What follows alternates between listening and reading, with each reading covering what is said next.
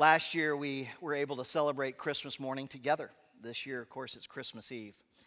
And uh, we get to do that every few years, and that is a wonderful, wonderful thing. We've been looking these last uh, few weeks together through the month of December at these characters of Christmas. We looked at Elizabeth a few weeks ago as the angel came and told, uh, told her, told her husband the prophecy of the birth of John the Baptist, Jesus' cousin, human from a human standpoint. We looked, of course, at Joseph, God's man who he chose to be Jesus' earthly father. And what an awesome thought that is to think that God kind of, you know, entrusts his son into the care uh, of this man, Joseph. And, uh, you know, again, we don't know a whole lot about Joseph from Scripture, but we know enough. Uh, a man of deep faith, a man of great courage and conviction, a man of great faith uh, as he trusted God uh, through that whole process and, and right on through the, the years of, of uh, rearing Jesus. And then, of course, ultimately, the other brothers that come along and, and other siblings that, bo- that were born into that family. Looked at Mary last week. And of course, we, we see in, in Luke 1 um, the interaction with Mary and, and the angel, the, the message that, that the angel brings to Joseph as well, and all of that. And then, of course, the resounding praise of Mary's Magnificat. Uh, praise to God for what He is doing and what He is in His providence and in His sovereignty has chosen to, to bring into her life. And it wasn't an easy thing. It was a glorious thing. It was truly a miraculous thing, but it wasn't an easy thing. And yet she receives that gift. And she lives with it then throughout her life. And uh, right on uh, course again, we know uh, from the Gospels that she was present at the Lord's crucifixion there at the foot of the cross and, uh, and all that, that transpires. Of course, we, we come now to that great gift Jesus. Consider him. I, I invite you, if you have your Bibles, to turn in to look at Hebrews 3 very quickly. Say, Hebrews 3, all of a sudden, how do we get there at Christmas time? Well, because the gospel, the Christmas is the gospel.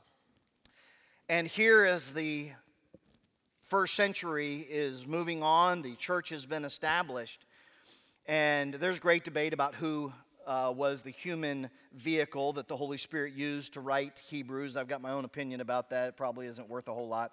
Um, doesn't really matter. Uh, we believe it's inspired and, and God gave it to us.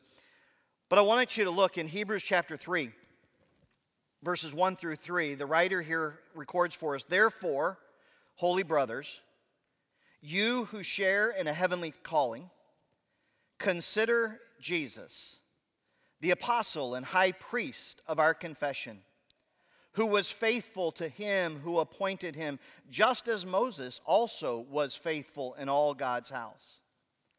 For Jesus has been counted worthy of more glory than Moses, as much more glory as the builder of a house has more honor than the house itself. Consider Jesus. I ask you this morning to take just a few minutes with me and to consider Him. Consider Him the greatest gift that has ever been given. We uh, were out running some errands last night. We came home, and um, you know, the nostalgia kicks in this time of year. And um, our son Taylor and his wife Katie are here, and our daughter in law Katie, she, she appreciates those old cartoons, which that's a point in her favor.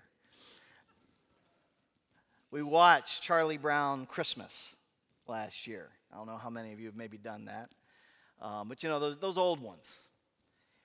And uh, it's cute. Charlie Brown is wrestling with the Christmas season. He doesn't understand. He's a little depressed. He's a little forlorn about it. He just doesn't really get why it is or what it's become and you know the commercialization of it and of course there's a cute little scene he goes and sees you know lucy she's got her little psychiatrist booth set up and he gives her the nickel and you know gets sage advice But of course, it, it culminates in this little Christmas program, right? And if you remember, it was really kind of profound. And I mean, it's still out there and, and you can watch it. But the author of the script has that little character, Linus, come on stage and he recites Luke 2. We heard it this morning, the Christmas story. And at the end of it, he walks over to his friend Charlie Brown and he says, That is what Christmas is all about, Charlie Brown. You know, sometimes in the simplicity of a children's cartoon, we could miss really a profound statement. That is really what Christmas is all about.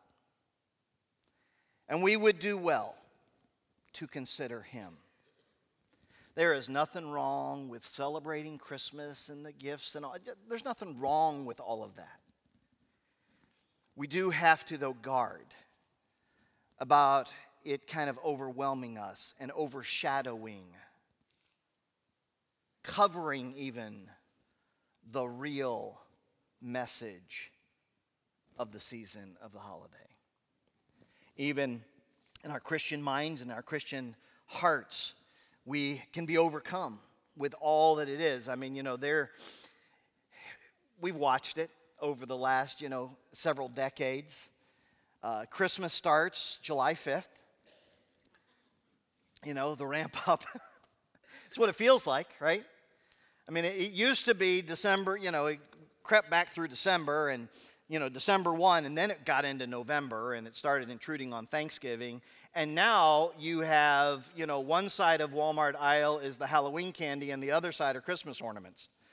And um, I, I, said, I mean, it, you know, it, it's, it starts.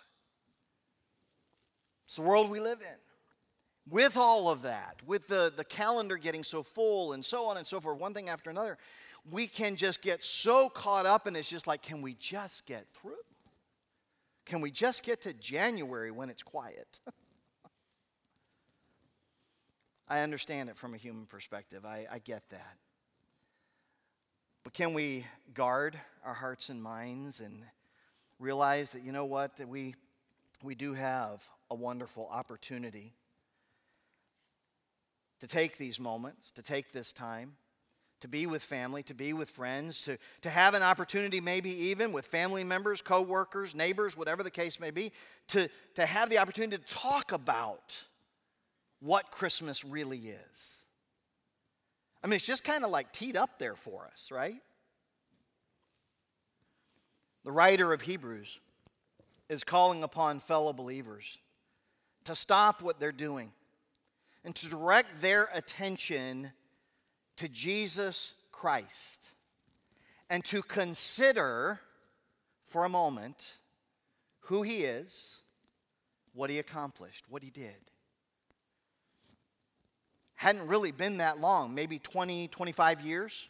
30 years max probably by the time hebrews is written it's, it's certainly written before ad 70 when you know titus vespasian came in and set, you know, razed jerusalem you know just demolished everything and of course that's the fulfillment of the prophecy that jesus had about you know not one stone remaining on another at the temple mount and so on and so forth that happened in ad 70 and so it's certainly before that because the priestly offices and everything is talked about in the present tense in the book of Hebrews. And that analogy and that illustration is being used by the author. So it's very much in people's consciousness. And so here they are, just 15, 20, 25 years after Christ living on the earth, going to the cross, rising from the dead on the third day, ministering for, you know, a time even after that. It's rather fresh in their minds. And the writer of Hebrews has to hit the pause button in people's lives. And he says, Brothers, believers, you who share in a heavenly calling, consider Jesus. Can we stop for a minute in the busyness of our life and all of the distractions and everything else that's swirling around us? and just think about Him.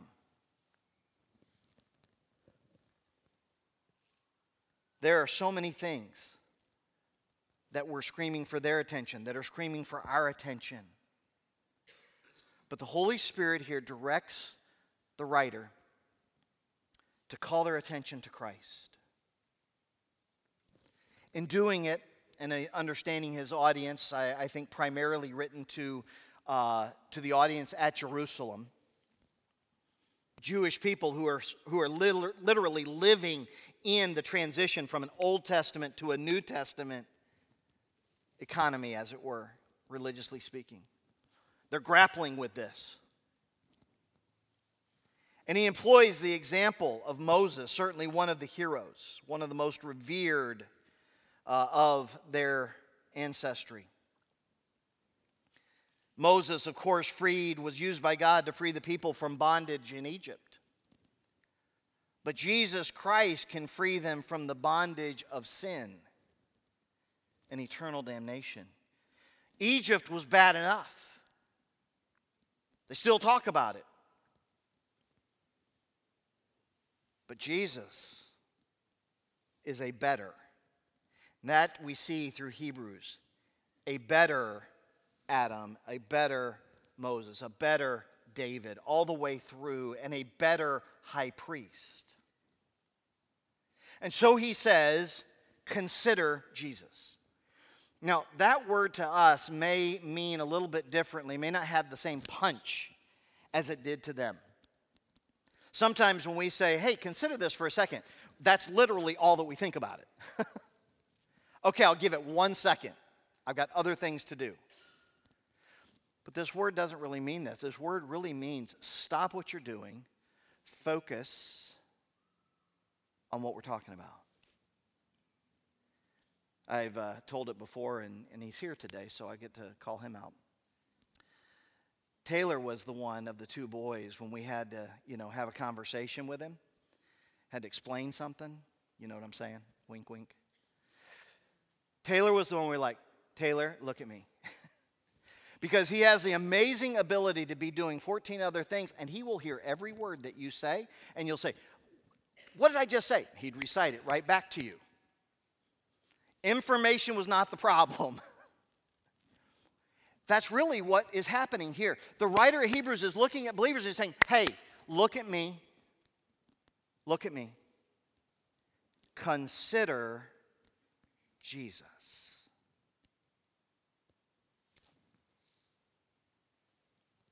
Huh. Yeah, I hadn't thought about him in a while. Hmm. And then he goes on and he, he drops in a few things very quickly, highlights, as it were, aspects of his being and of his character. Because this word really means to, to fully observe, to really to behold, to think carefully about something. It's not just a glance. We see the word throughout the New Testament. Jesus employed it often in the Sermon on the Mount when he's talking about judging other people. He says, Consider the beam that's in your own eye before you deal with the speck that's in your brother's eye. It's the same word.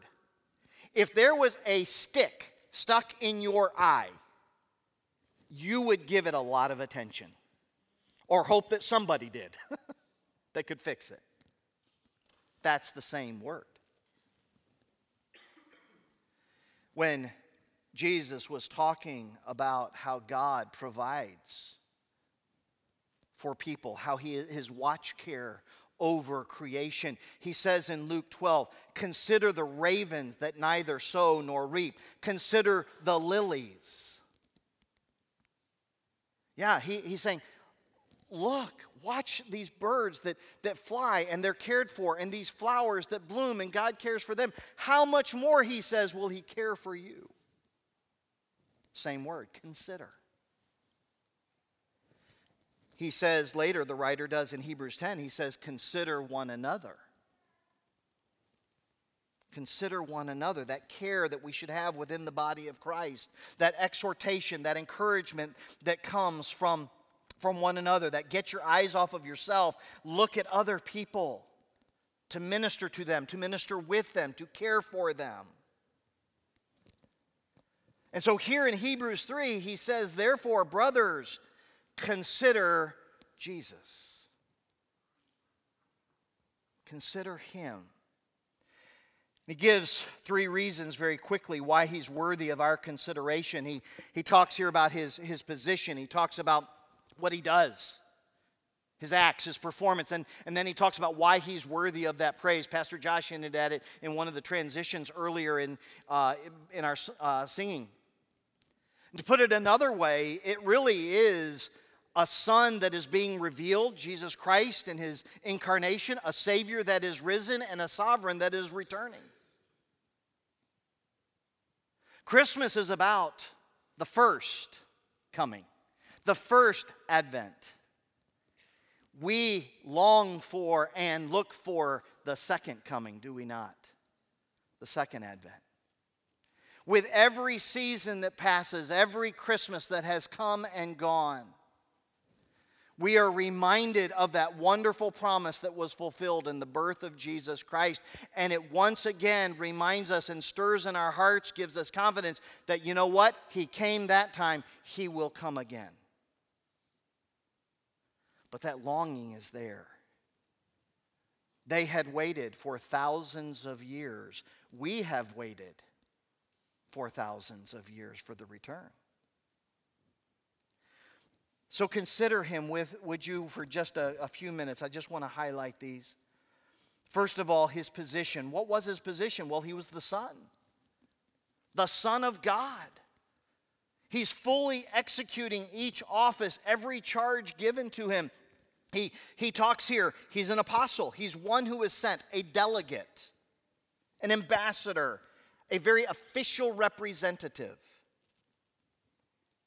God had sent angels at various times throughout history to deliver a message, had he not?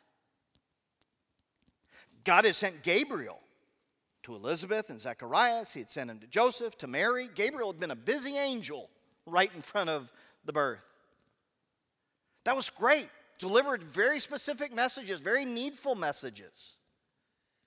But now this one was different because he sends his son, Jesus, the apostle, the first of all the apostles, a very specific delegate, an ambassador. He says he's a high priest. Well, that got their attention. That is, that was the chief position. I mean, there were lots of priests. There was only one high priest at a time that Old Testament, that position of being an Old Testament advocate before God on behalf of the people. Again, Hebrews is, talks a great deal about the difference between Jesus as the great high priest and the, the, all of the others who were, they were fill-ins. They were needful and that was fine. But they weren't him. They weren't Jesus. In Hebrews chapter 1, one of the most profound, and this illustration happens a few times uh, in the book of Hebrews. But in Hebrews 1 3, we see the introduction of it. It says, He is the radiance of the glory of God and the exact imprint of his nature. And he upholds the universe by the word of his power. Talking, this is all talking about Jesus. And it says, After making purification for sins, he sat down at the right hand of the majesty on high, having become as much superior to angels as the name he has inherited is more excellent than heirs. That high priest. He offered himself. He didn't have to go find a lamb, he was the lamb. The nails didn't hold him there, his love kept him there his love and obedience to his Father. I came not to do my own will, but the will of him who sent me, he told his disciples, and to finish the work. That is why, as he hung on the cross, he said, It is finished. Because God so loved, he gave. He gave an apostle, he gave a high priest he gave his son. His son. Jesus Christ was in a position higher than that of Moses because he was the Son. Jesus, at his baptism, if you remember, all who were there that day heard it. It's recorded. It was an audible voice from heaven. God said, This is my beloved Son, in whom I'm well pleased. There was no question that Jesus was God in flesh. He wasn't just a rabbi. He wasn't just a respected teacher. He wasn't just a popular figure. He was the Son of God in flesh. Later on in Matthew 17, as they're up on the mountain, and there's just a few apostles at that time, the transfiguration. Once again, the voice is heard This is my beloved Son, in whom I'm well pleased. Hear him. Consider him. Consider him the Son. Consider him, as he says there, the writer in verse 2 who was faithful to him who appointed him. Who was faithful to him who appointed him. And then here comes the, the example. Just as Moses also was faithful in all God's house. He employs that example that they would know very well. Moses, reticent at times, absolutely yes, but, but Moses ultimately obedient to leave his family to return to Egypt with a price on his head to deliver the message, to lead the people free out of captivity. Jesus, who was faithful to him who appointed him. What was he to what was he appointed? To be the savior. Faithful to the appointed task, faithful to what the Father had directed. This word is employed again, this word consider is employed again later on in Hebrews chapter 12. You know that the analogy is used of running the race. Verse 3, which doesn't get as much attention, it says, For consider him that endured such contradiction of sinners against himself, lest you be wearied and faint in your minds. When the race is hard, when the race is long, when the race is tiring, consider him. Consider him. He ran his race. He finished his race. He was faithful to the appointed task. I alluded to it a few moments ago, but you know, in John 4, John records it in this exchange about what he's there to do. Jesus says to them, My meat, that which gives me fulfillment, that which nourishes me, my meat is to do the will of him that sent me and to finish his work. In John 6, Jesus said on another occasion, I've come down from heaven not to do my own will, but the will of him who sent me.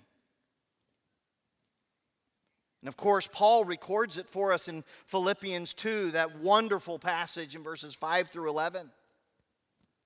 But right there in the middle of it, he says, Who being, talking about Jesus, who being in the form of God, thought it not robbery to be equal with God, made himself of no reputation took upon the form of a man, made in the, uh, in the form of a man, became a servant. And it goes on, it says, became obedient to death, even the death of a cross. The Savior. Consider him who was faithful to him who appointed him.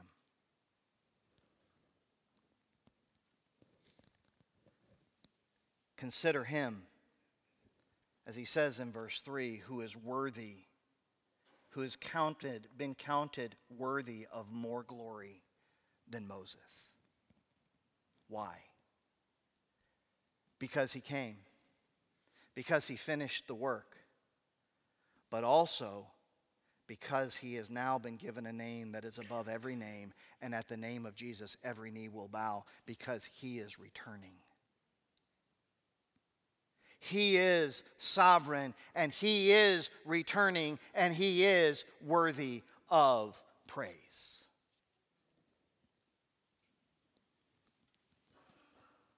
In a moment, we will close our service singing Joy to the World. The Lord has come. Let earth receive her king. They didn't receive their king the first time around, they will the second. There will be no question. Jesus is worthy of our worship. He is worthy of our praise. There are so many things in our world right now seeking praise, seeking attention, but Jesus Christ is worthy.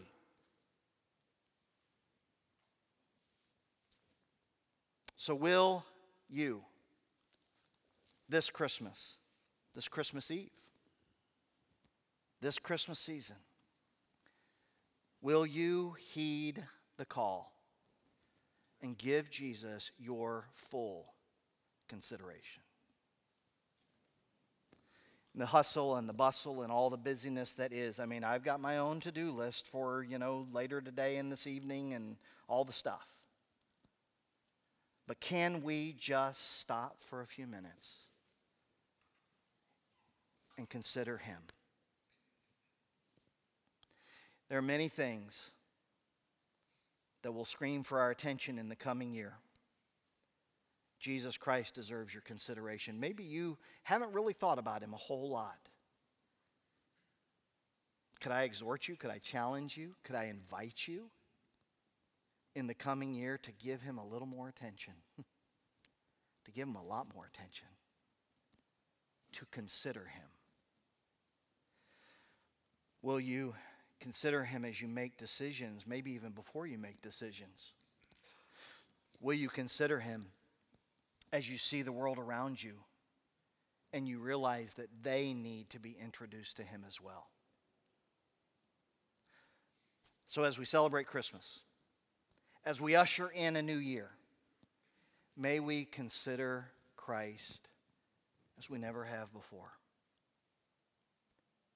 He is the Son, He is our Savior, He is the sovereign who is ultimately returning. Because the baby in the manger, he's Christ on the cross, and he is the king who is returning. Consider him. Let's pray. Father, thank you for the truth of your word, the power of it, the clarity of it. We often struggle with how busy things are in our life and our world. We think that it's just never been like this before. People have always been busy, people have always had distractions. Even in the first century, what we would think is a much simpler time, the Holy Spirit, through this writer, had to get their attention to call them back to consider, to think about to really focus on Jesus Christ.